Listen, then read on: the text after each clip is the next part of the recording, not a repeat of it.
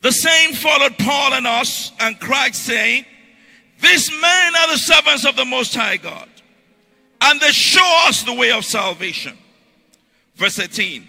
And this she did many days, but Paul, being grieved, turned and said to the Spirit, I command thee in the name of Jesus to come out of her. And the Spirit came out the same hour. And when her saw that the hope of their gains was gone, they caught Paul and Silas and drew them into the marketplace unto the rulers. They brought them to the magistrate, saying, These men, being Jews, do exceedingly trouble our city. They lied on them. Verse 21 And teach customs which are not lawful for us to receive, neither to observe, being Romans. And the multitude rose up together against them and the magistrates rent off their clothes and commanded to beat them. And when they had laid many stripes on them, they cast them into prison, charging the jailer to keep them safely. Who, having received such a charge, he thrust them into the inner prison. The inner prison is the worst part of the prison. And made their feet fast into the stocks. And at midnight, somebody said midnight. Oh, I can't hear you. Somebody say midnight. Or say it louder, Accra. Somebody say midnight. At midnight, Paul and Silas prayed and praised. They sang praises unto God. And the prisoners heard them. So it wasn't a silent prayer. And suddenly, somebody say suddenly, there was a great earthquake so that the foundations of the prison were shaken and immediately somebody say immediately immediately all the doors were opened and everyone somebody say everyone everyone's bands were loosed. Can you say amen? Now let me jump right to verse 30 let me jump right to verse 30 you know, let me continue from there. Let me continue from there, but I'm going to take it now from the New Living Translation. The jail, from verse 27 now. The jailer woke up to see the prison doors wide open. He assumed that all the prisoners had escaped, so he drew his sword to kill himself. But Paul shouted to him, Stop! Don't kill yourself, we're all here. So the jailer called for lights and ran to the dungeon and fell down trembling before Paul and Silas. And he brought them out and asked, Sir, what must I do to be saved? So they replied, Believe in the Lord Jesus and you'll be saved, you along with everyone in your house.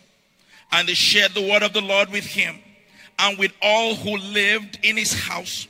Even at that hour of the night, the jailer cared for them, washed their wounds. He and everyone in his household were immediately baptized.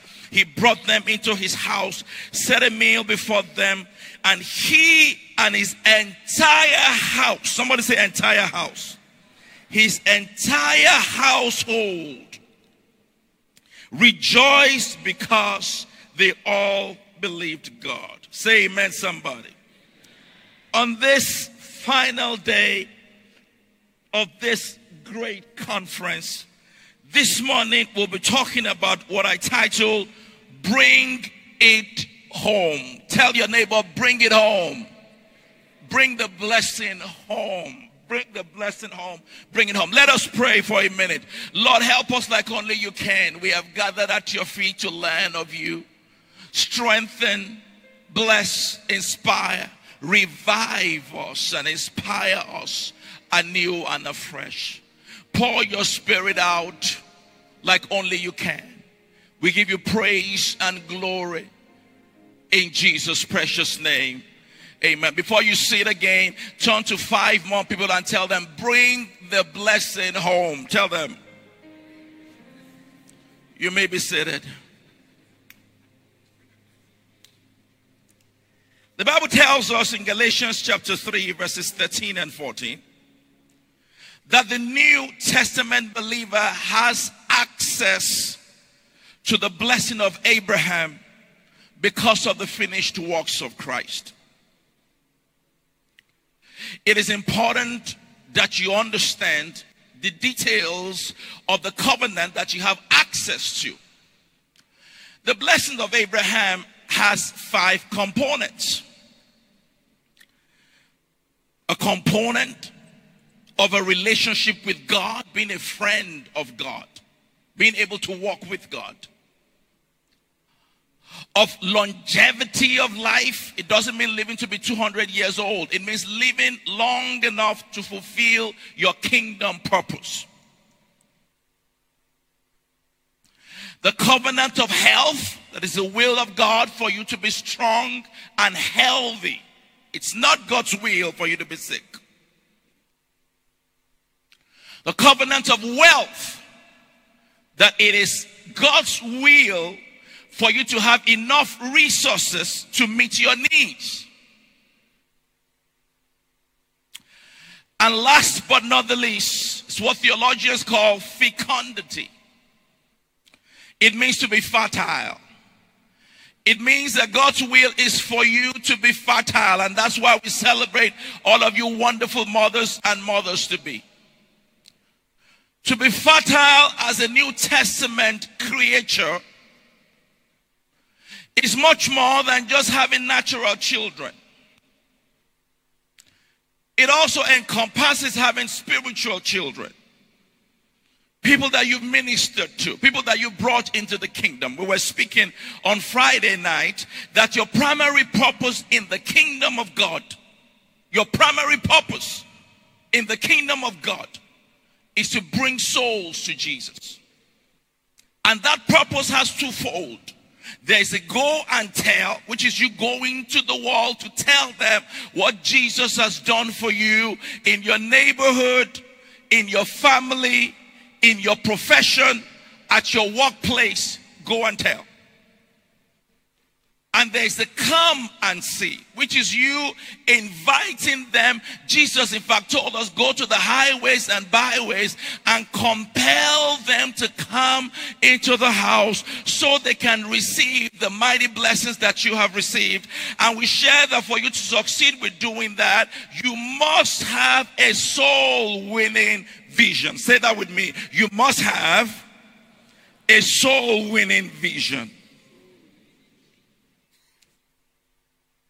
It is not optional to be fruitful in the kingdom of God.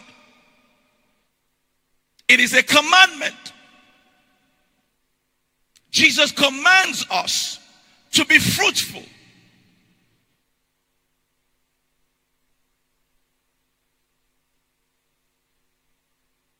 He craves for us to be fruitful. We'll go on yesterday to talk about the fact that we need to mature. And for us to mature, we have to feed on the Word of God by meditating, studying, and meditating the Word of God so that we come into a place of maturity because you cannot be fruitful maximally until you become mature.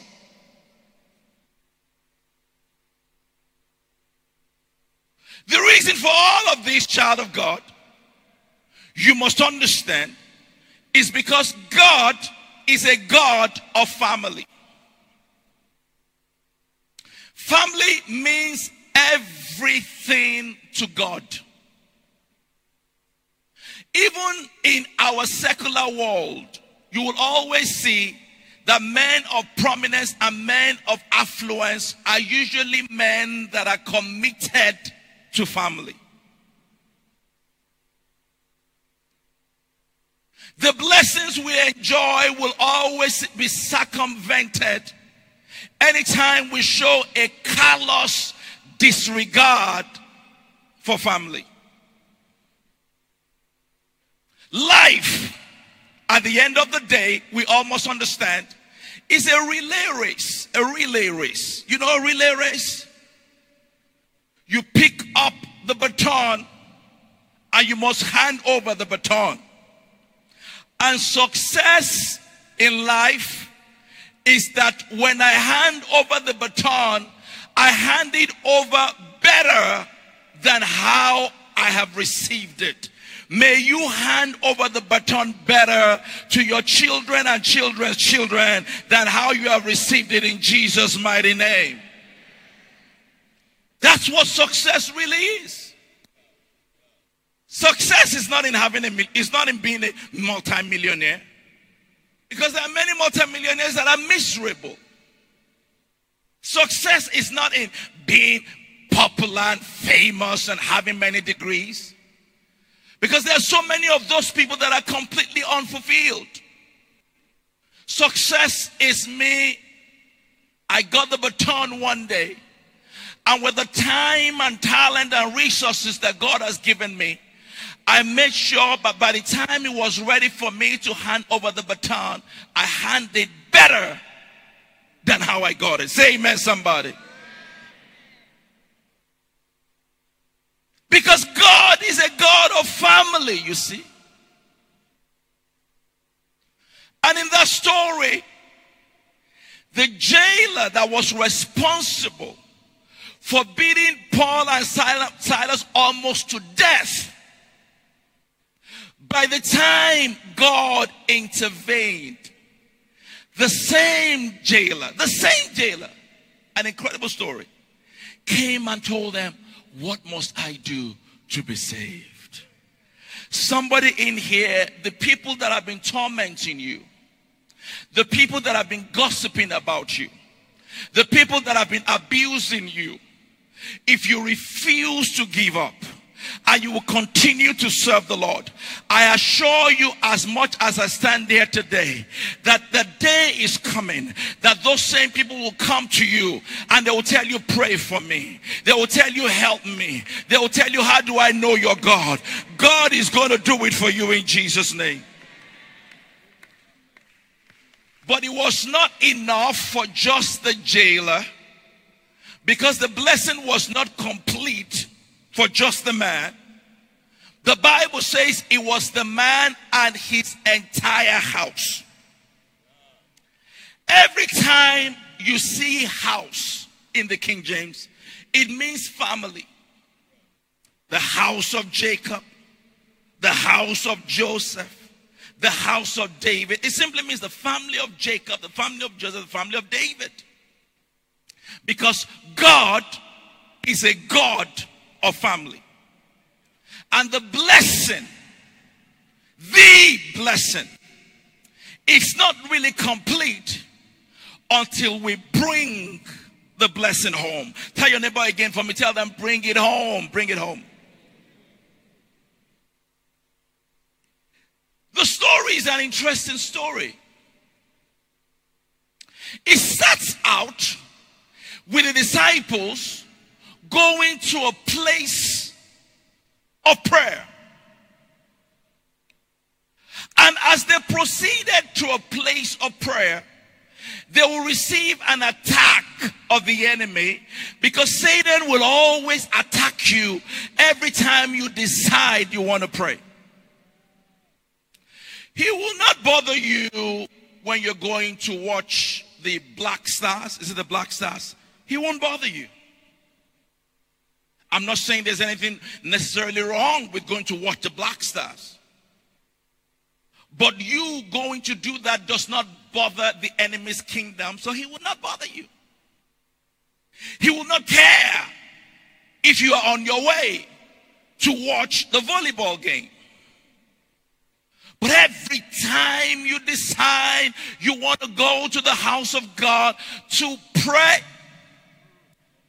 Satan must attack you.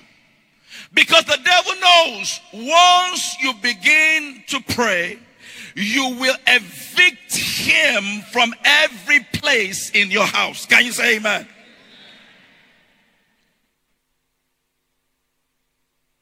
Your miracle is at the mercy of your prayer. He knows that he has to back up and back out when he encounters a man or a woman who lift up their voice to God in prayer.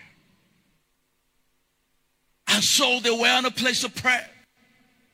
This young lady who had the spirit of the devil, she will, she will try to distract them.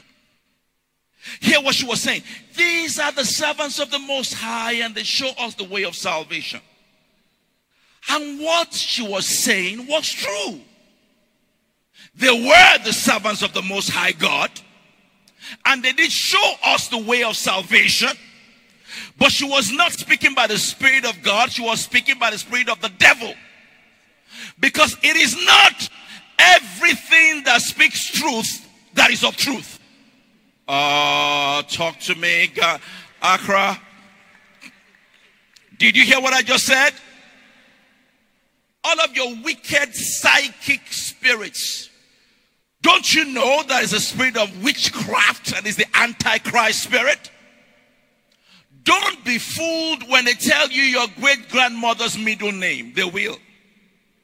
They will tell you the street where your great grandfather and your great grandmother first started out to date. And you go out and ask them, and they will confirm you. Whoa, but don't you ever think it's God? It's a familial spirit.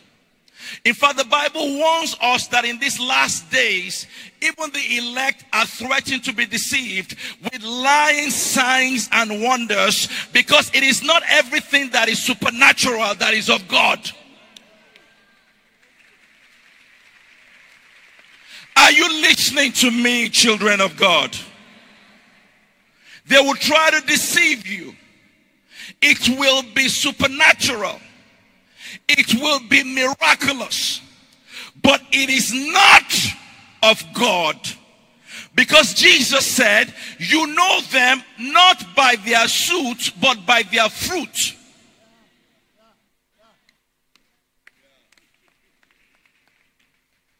Because usually underlying such lying, though supernatural spirits, is money. Their ultimate interest is after your money for their greed. That's why they will never ask you to call with regular number. It will always be 900 number because so that they can they can take your money. It will always be lying down here for a hundred dollar prophecy so that they can take your money because the things of God are freely given and they must be freely received. Anybody putting money condition for you to receive anything spiritual is a fraud.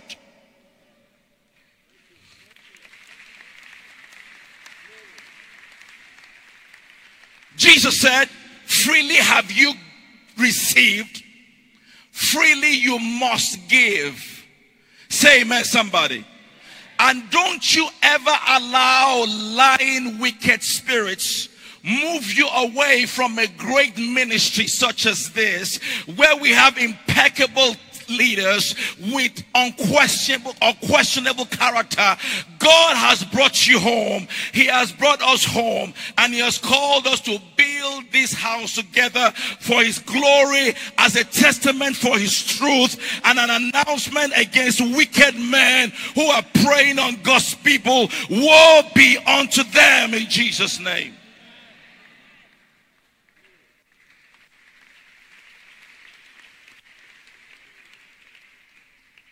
They do our God a disservice.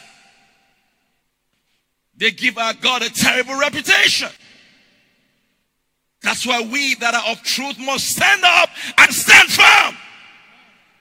So let them know that that's not the gospel. The Bible says that she did this for many days, and one day Paul was grieved.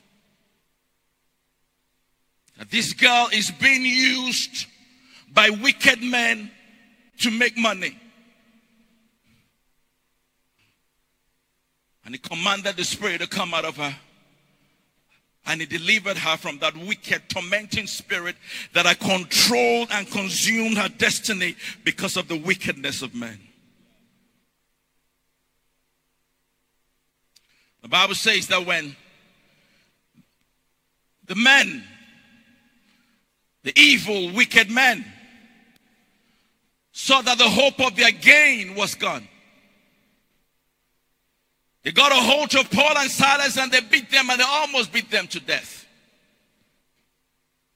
They lied on them. Some of you have been through misery because you called on the name of the Lord. You were rejected in your own family.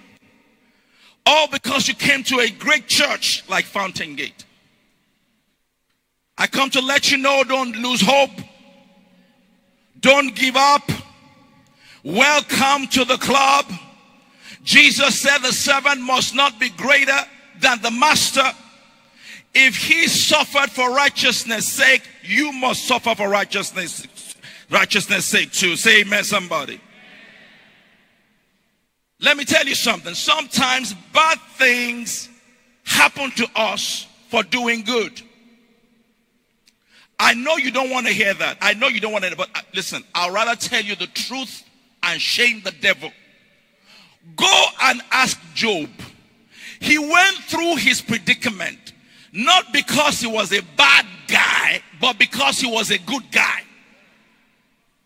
And sometimes to test your faithfulness and the integrity of your heart, God will allow you to go through a tough time, not because God does not love you, but because God wants to know that you're serving Him, not because of comfort, not because of convenience, but because of conviction and character. Am I talking to anybody? How you know you're mature. You know you're mature when you say, Come hell or high water, I'm going to serve the Lord.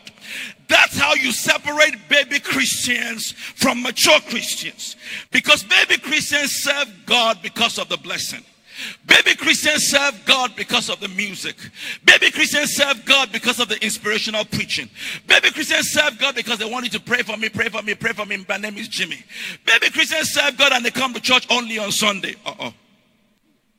Do you still love me? I was doing good until I said that one. But mature Christians, they serve God because He's God. They serve God because He's good. They serve God because He's still on the throne. They serve God because He's still in the driver's seat of my life. They serve God regardless of situations and circumstances. They serve God regardless of what the doctor said. They serve God regardless of what the lawyer said. They serve God regardless of what's in my bank account. They serve God because they have determined me and my household, we will serve the Lord.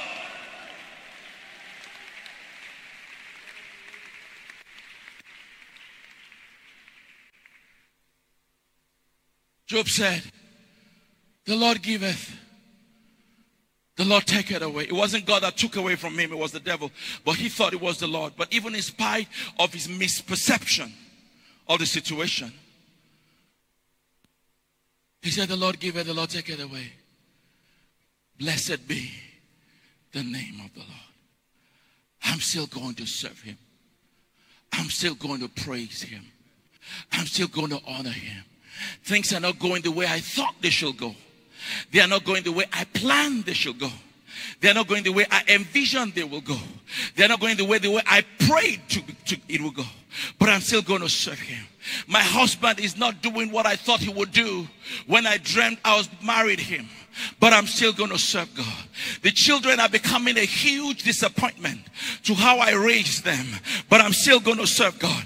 That company has been abusive to me and they have not treated me the way they should, but I'm still going to serve the Lord.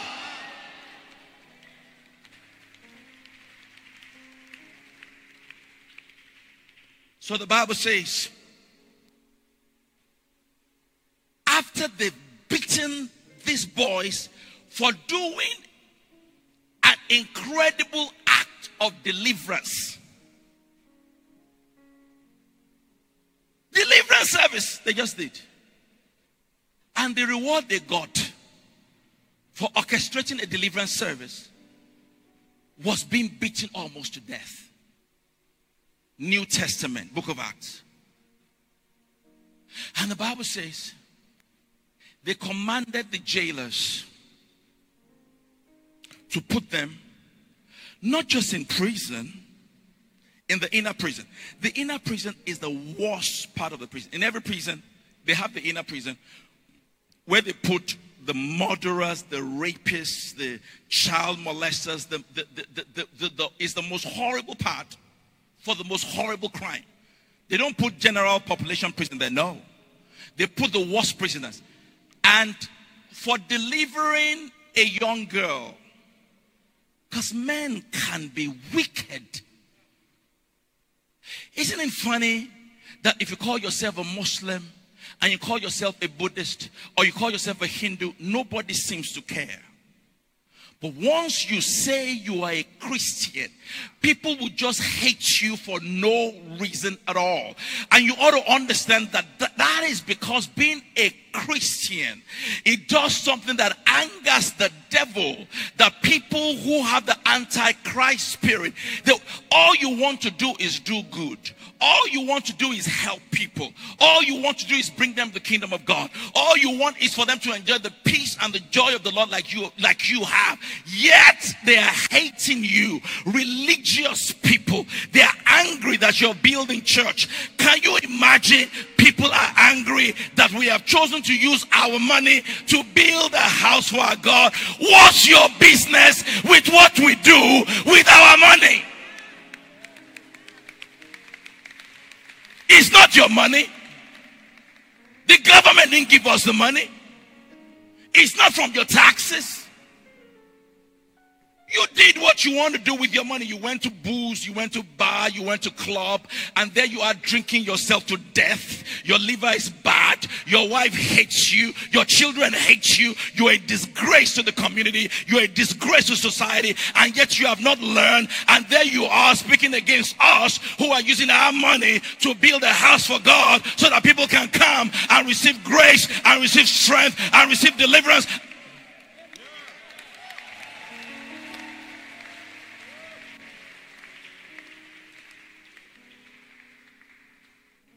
So they put them in the worst part of the prison. Child of God, I wish, I wish I could tell you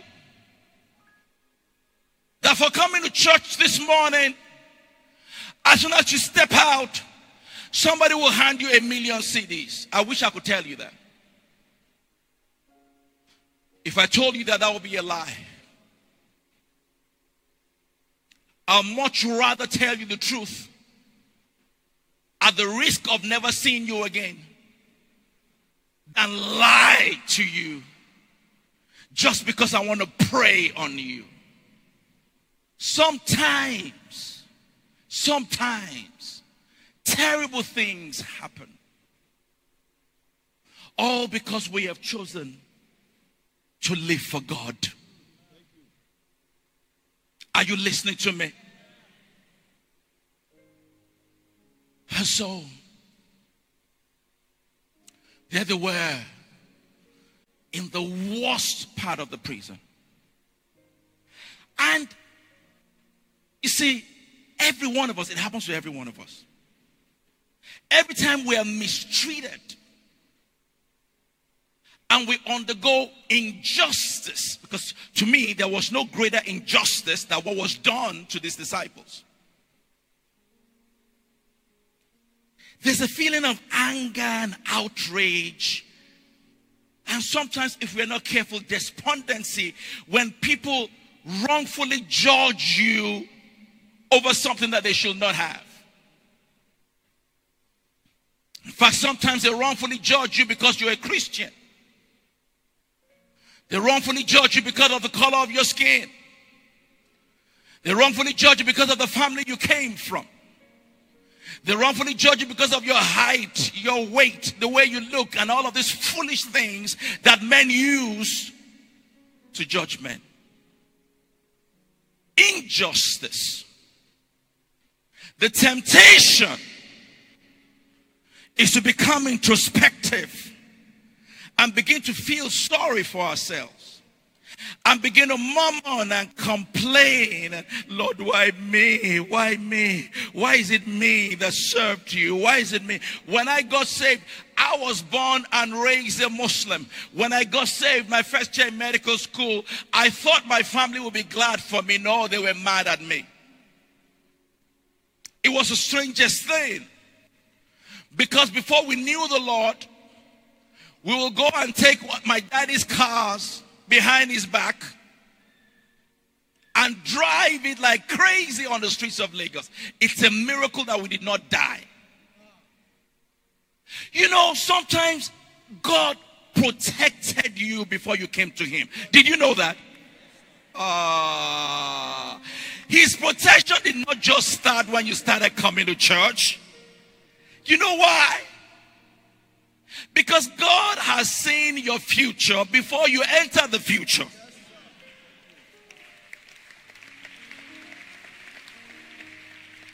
And even though you were living like a fool and carrying on like an idiot and behaving like the devil incarnate, and all of us thought God should kill you and put you in hell. God saw what none of us could see. God saw an evangelist. God saw an apostle. Because while we were looking at your now, God was looking at your future. So God stood between you and death. God stood between you and hell. God said, He belongs to me. Though she's carrying on like a prostitute, she's still my own. I have use for her. So God protected you and God preserved you. Not because you were righteous, not because you were moralistic, but because God had a use for your life. People did what you did, they died. People did what you did, they had HIV. People did what you did, they lost their mind. People did what you did, they were locked up in a psychiatric ward. But it was God that protected you, that preserved you, that kept you. Somebody ought to stand up and give God a praise. When did you when you did not know better? Choir when you did not know you could sing. When you did not know you could praise. When you could not find your voice in God. That God preserved you. That God sustained you. That God provided for you. Oh, somebody give the Lord a round of applause.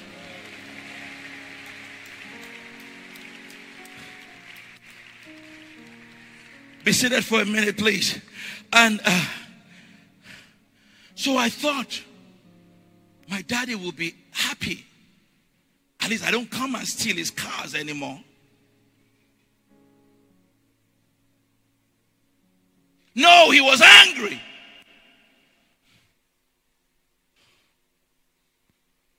Sometimes life can be like that. And so the Bible said, this is important. Don't miss this. Don't miss this. So what do you do when men have been unjust to you? What do you do when you have been good, but they have been wicked and abusive to you? What do you do when life has not turned right, even though you did something right? What do you do?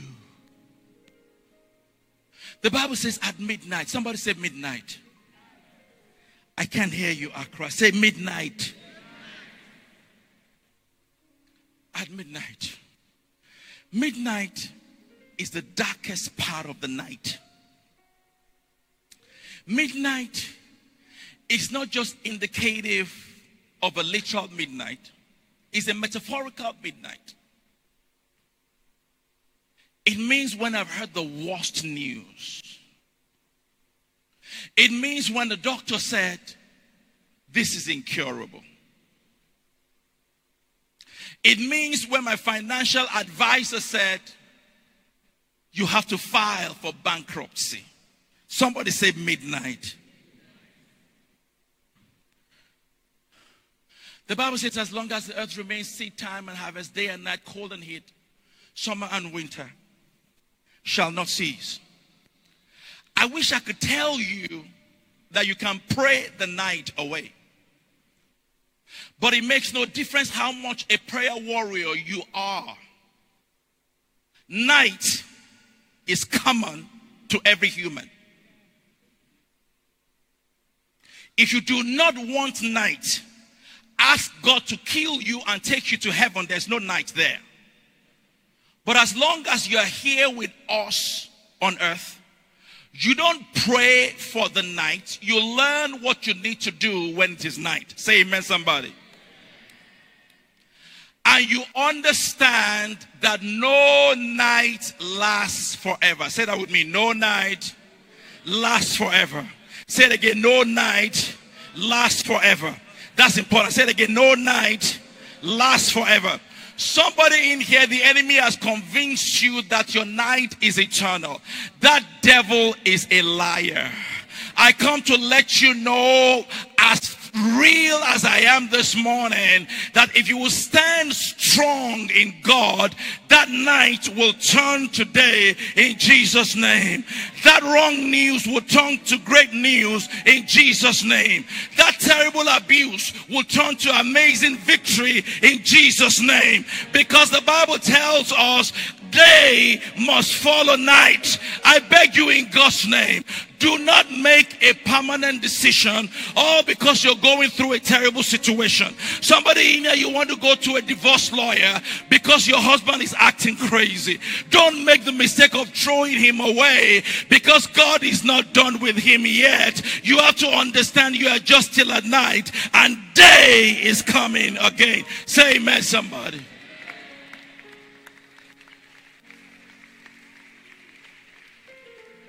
But what must I do at midnight? You must do what Paul and Silas did.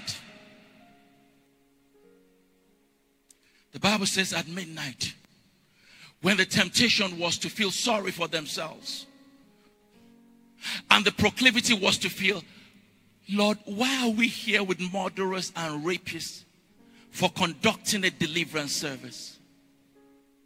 Why is this happening to me when I yielded my life over to God? That's not what they did. They got up at midnight. they began to pray and they began to praise.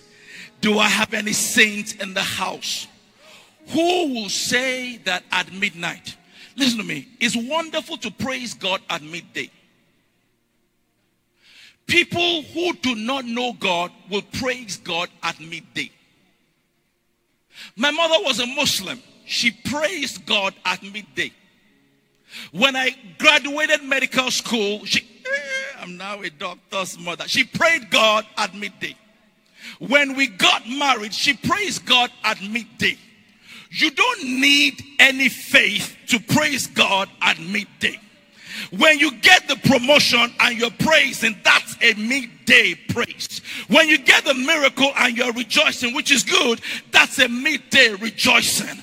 But every now and again, God wants a midnight praise. Ah, oh my God, who am I talking to? It is what we call a sacrifice of praise. You see, the midday praise is an offering of praise. The Bible says, let everything that has breath praise God. Even the leaves and the trees, even the animals, they will all bow at the majesty of our God at midday. but it is the people of faith it is what separates the champions from the chumps. It is what separates the winners from the losers. The losers will whine, they will complain, they will feel sorry for themselves at midnight. But the winners know this is my opportunity to praise God. Do I have anybody who refused to waste the opportunity to praise and pray to the Lord? At midnight. Paul and Silas, they prayed and they praised. Choir, can I beg you? Never allow anything that men may do or the devil may do to stop you from coming to lead the people of God into praise. I know sometimes you're there smiling and you're rejoicing while you're going through pain. And the people may not know, but Jehovah knows. And the Jehovah that knows will reward you like only Him can. Hallelujah. They prayed and praised. It was not a silent prayer. There's no such thing as a silent prayer.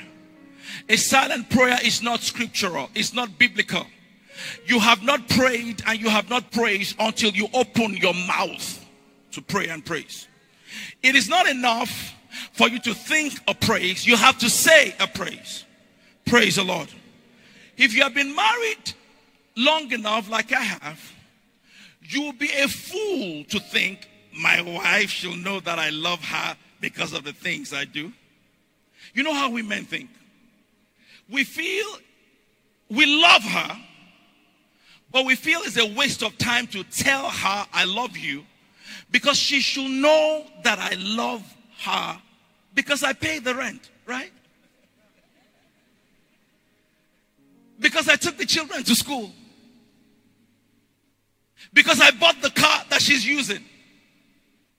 No! She's not satisfied. I assure you in Jesus' name.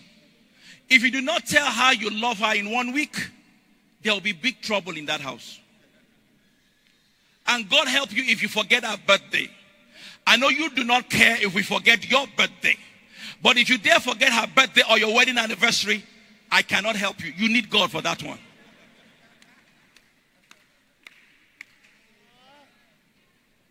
Say amen, somebody. Women are wonderful creatures. I could say it another way, but they'll be mad at me. So let me say it the appropriate way. Women are wonderful creatures. Pastor Ali said to us, and rightfully so, that woman does not mean war unto man, it means a man with a womb. Because women are incredible incubators. They are. When you give a woman something, she never gives you back the way you gave it to her. Never. She takes it, she incubates it, and she gives you back in a greater form. She's a man with a womb. Give her a house, go to work, come back, and it will shock you because she has turned the house into a home. A man with a womb.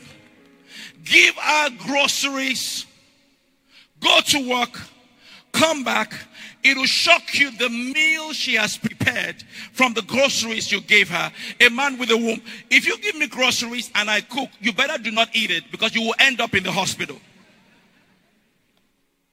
Praise the Lord. She will give you a delicious meal. Give her a sperm. Come back in nine months, she will hand you a child. Give her some trouble.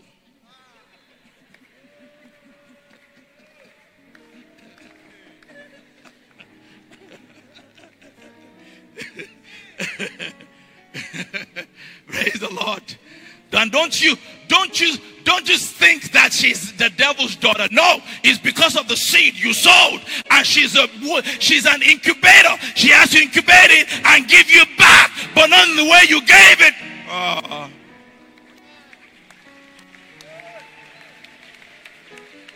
you get the seed that you sow. You get the seeds that you sow. Praise the Lord. Do you know why she's like that? Because she's made in the image and likeness of God, because your God is like that. El Shaddai does not just mean the God of more than enough. El Shaddai also means the multi breasted one. Because God is not just masculine, there's also a feminine part to our God. He's masculine enough to give the seed that gave birth to you, but he's feminine enough to nurture you and to win you into maturity because God is both man and woman. Anybody follow me in this evening? And the reason why a woman needs to hear you, tell her, I love you. Tell her I'm committed to you. Tell her I'm, she needs to hear you say. Somebody here, you're wondering, why is there so much problem in my house with all that I'm doing? I'm, I'm, I'm helping you. You say, Pastor, I don't feel like doing it. Who cares about what you feel? Do you only go to work when you feel like going to work? You do it because you have to do it. You do it because you don't want no wahala in the house. You all know what wahala is.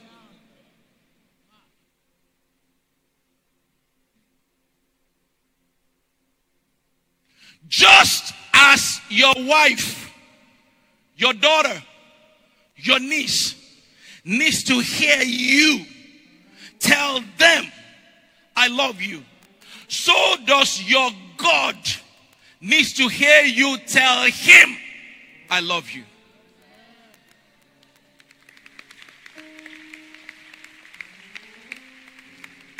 He's not satisfied God is not satisfied with you just thinking a praise. He wants you to say a praise. He wants you to say a prayer. He wants you to open up your mouth and talk to him. He wants you to express your heart to him. He wants you to tell him how you feel about him. God delights in the praises of his people.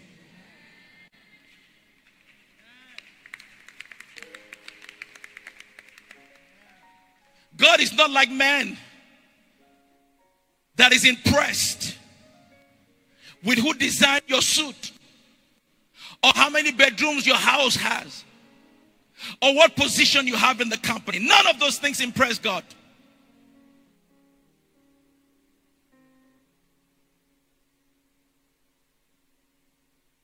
God does not inhabit the opulent and the palatial. No. If you want to know my address, my address is 3319 Wild River Drive, Richmond, Texas 77406. That's where I live. If you want to know God's address, God lives in the praises of his people.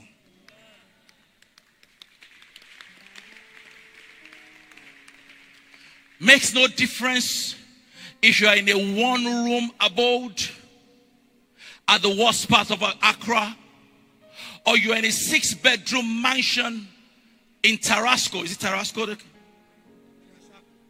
Trasacco. Trasacco. That's where you're going. Trasacco. In Jesus' name. If you will kneel and begin to praise God, God will come where you are at. He lives in the praises of his people. Praise attracts God. Just like praise attracts men.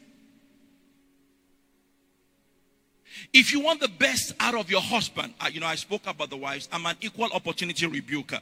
Can I talk to you, sisters?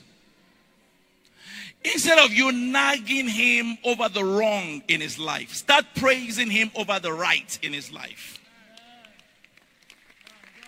Start praising him for paying the rent. Start praising him for taking the children to school. Start praising him because men run away from nagging Men run to praises. Men are attracted to respect. Men gravitate towards people who show them regards. That's how men are. So don't you think your husband is a bad man? Your husband is just being a man. You do not want his secretary to respect him more than you respect him because if you do,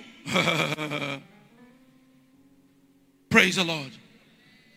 So at midnight, at midnight, they were praising and they were praising God. They were praying and they were praising God. And the Bible says, suddenly. Somebody say, suddenly. Uh, I can't hear you. Say, suddenly. That's how your breakthrough is going to come. Say, suddenly. Somebody in here is about to get a sudden miracle. Say, suddenly. Uh, most miracles that Jesus did, they were preceded with three words suddenly, straightway, and immediately. because somebody here, you are at the precipice of a sudden breakthrough. Somebody shout suddenly. Suddenly, in the twinkle of an eye, God is going to turn your night to day. As you begin to pray and you begin to praise, somebody shout suddenly. No wonder the enemy wants to kill your prayer and your praise. Because Satan wants to destroy your sudden destiny. But if I were you, I'll refuse to listen to the devil. And I will say, I must praise God while I still have life in me. I must praise God regardless of my situation and circumstance. I must praise God even though things are not going too right. I must praise God at my midnight hour. Because when you praise God at midnight, God will visit you suddenly. Somebody shout suddenly.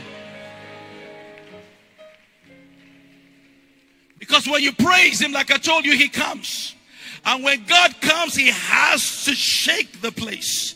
God does not come just to have a pity party with you. God comes to change the situation around. That's the kind of God we serve. Let me warn you if you choose to serve God.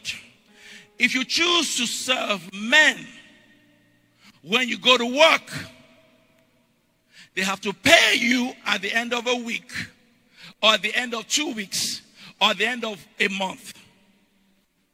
They have to. They must. If they don't pay you, you need to report them. It's the right thing to do. Because that's what you are supposed to get when you serve men. When you serve God, it's not like that. It's not like that. I have to warn you. I have to warn you, it's not like that. Because you serve him for a day, he won't do anything. Because God is not logical. God is not logical. You serve him for a week, for two weeks, he won't do anything. Quietly, you're listening to me. Serve him for a month, faithful, you won't see anything. For two months, you won't see anything. Because he wants to know that you're serving him for the right reason. oh, God. Five months, you won't see anything. Then one day, somebody say one day. See, we forget. Even you, you have forgotten. But God never forgets. He will go back from the day you started and He will start counting everything you've done. The day you swept the church, the day you led the choir, the day you led the prayer, the day you invited a soul, the day you served God, the day you, when you didn't see any blessing, when you didn't see any reward, when you didn't see any, any profit, God will go all the way back and He will pay you for every single thing. He will pay you with interest. Oh God.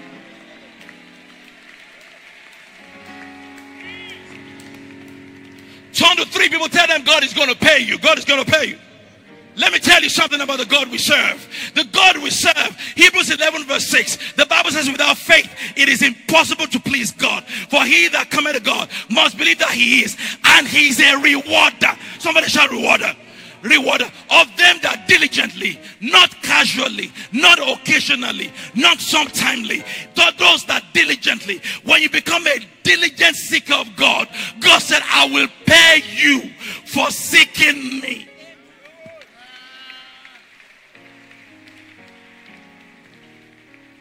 And can I tell you something about men? Men who were not there when you were serving God in obscurity. When God blesses you for what you did in obscurity, they say, Why are you living in a house like that? Why are you driving a car? Don't listen to them. Don't listen to them. Just tell them God gave it to you. Praise the Lord. God gave it to me when you were not there. When you were living like a fool and I was serving God, you were not there. God was there. And He has chosen to pay me for serving Him. Give God a round of applause.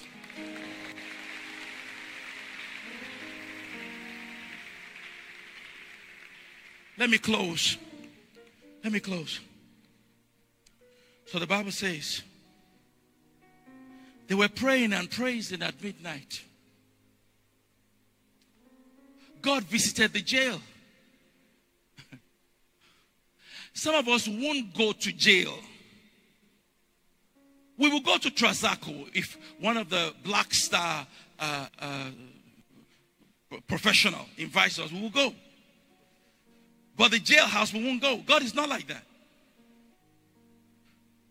He visited them in jail, not because it was a jail cell, but because they were praising and praying to Him.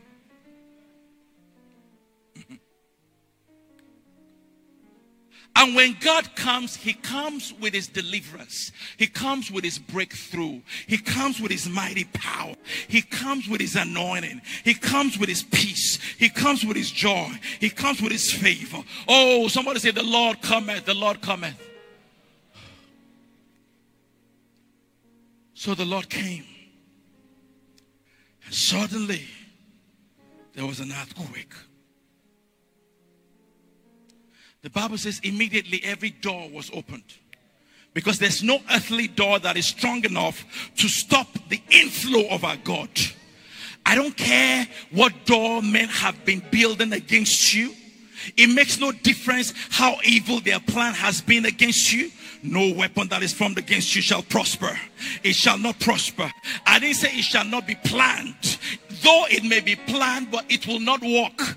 Tell two people it won't work. It won't work. It won't work. It won't work. It won't work. Thank you, Jesus. No door, no earthly door that is strong enough to hold back our God. So God came. And the doors were flung open. Now, watch this. It was just Paul and Silas praying and praising God. In fact, I have a feeling the other prisoners were making fun of them. Look at those Jesus freaks. at least I'm here because I committed armed robbery. You are here because you delivered the girl. Aren't you a fool? Sometimes Satan will tell you that. Make you feel like a loser for serving God, for serving God. Men will tell you that.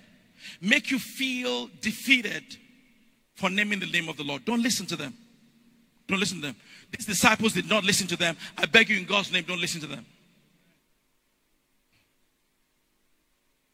When deliverance came, just Paul and Silas praying and praising God.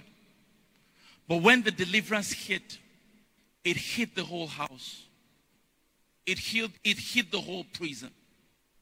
It hit the whole jail cell, including the robber the rapist, the murderer. I know that's hard for you to receive. But everyone that was privileged to be close to them. the Bible says, He that walks with the wise shall be wise. Let me tell you something. If you're not blessed, find people that are blessed and start walking with them. Because blessing is contagious. Oh God, you have come to a great church, Fountain Gate. If you serve here long enough, that blessing will come upon you in Jesus' name.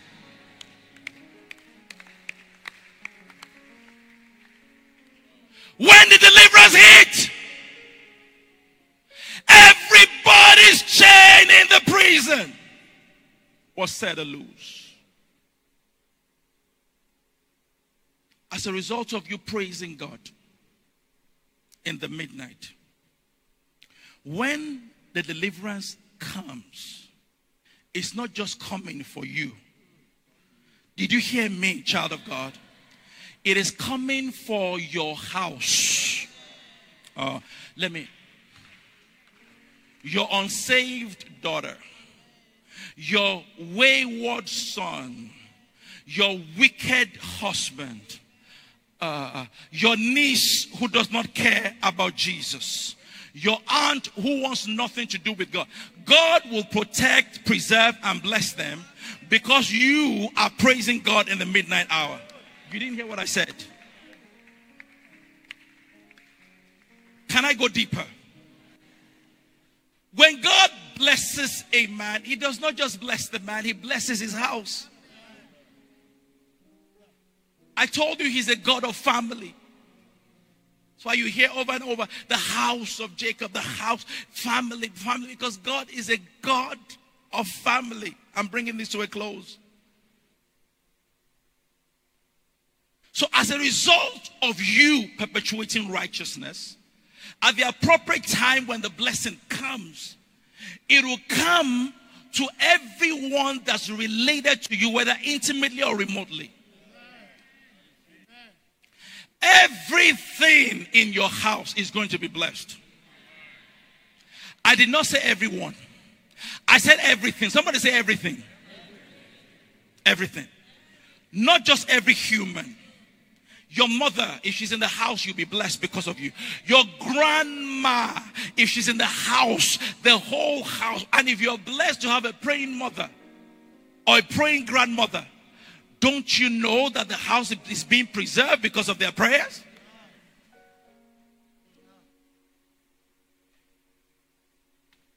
Everything. Somebody say everything. Every human will be blessed. Let me go deeper. Somebody say everything. If you have a dog in the house, the dog will be blessed. A cat, it will be blessed. If you have a goldfish or a frog in the house, it will be blessed. Let me go deeper. If there's a cockroach in the house, if there's an ant in the house, so if you don't want a cockroach or an ant to be blessed, you better get pest control. Don't you know there's a difference between the cockroach in the house of the blessed and the house of the cursed? You don't know? Cockroach in the house of the blessed, starting fat, cannot walk, cannot walk.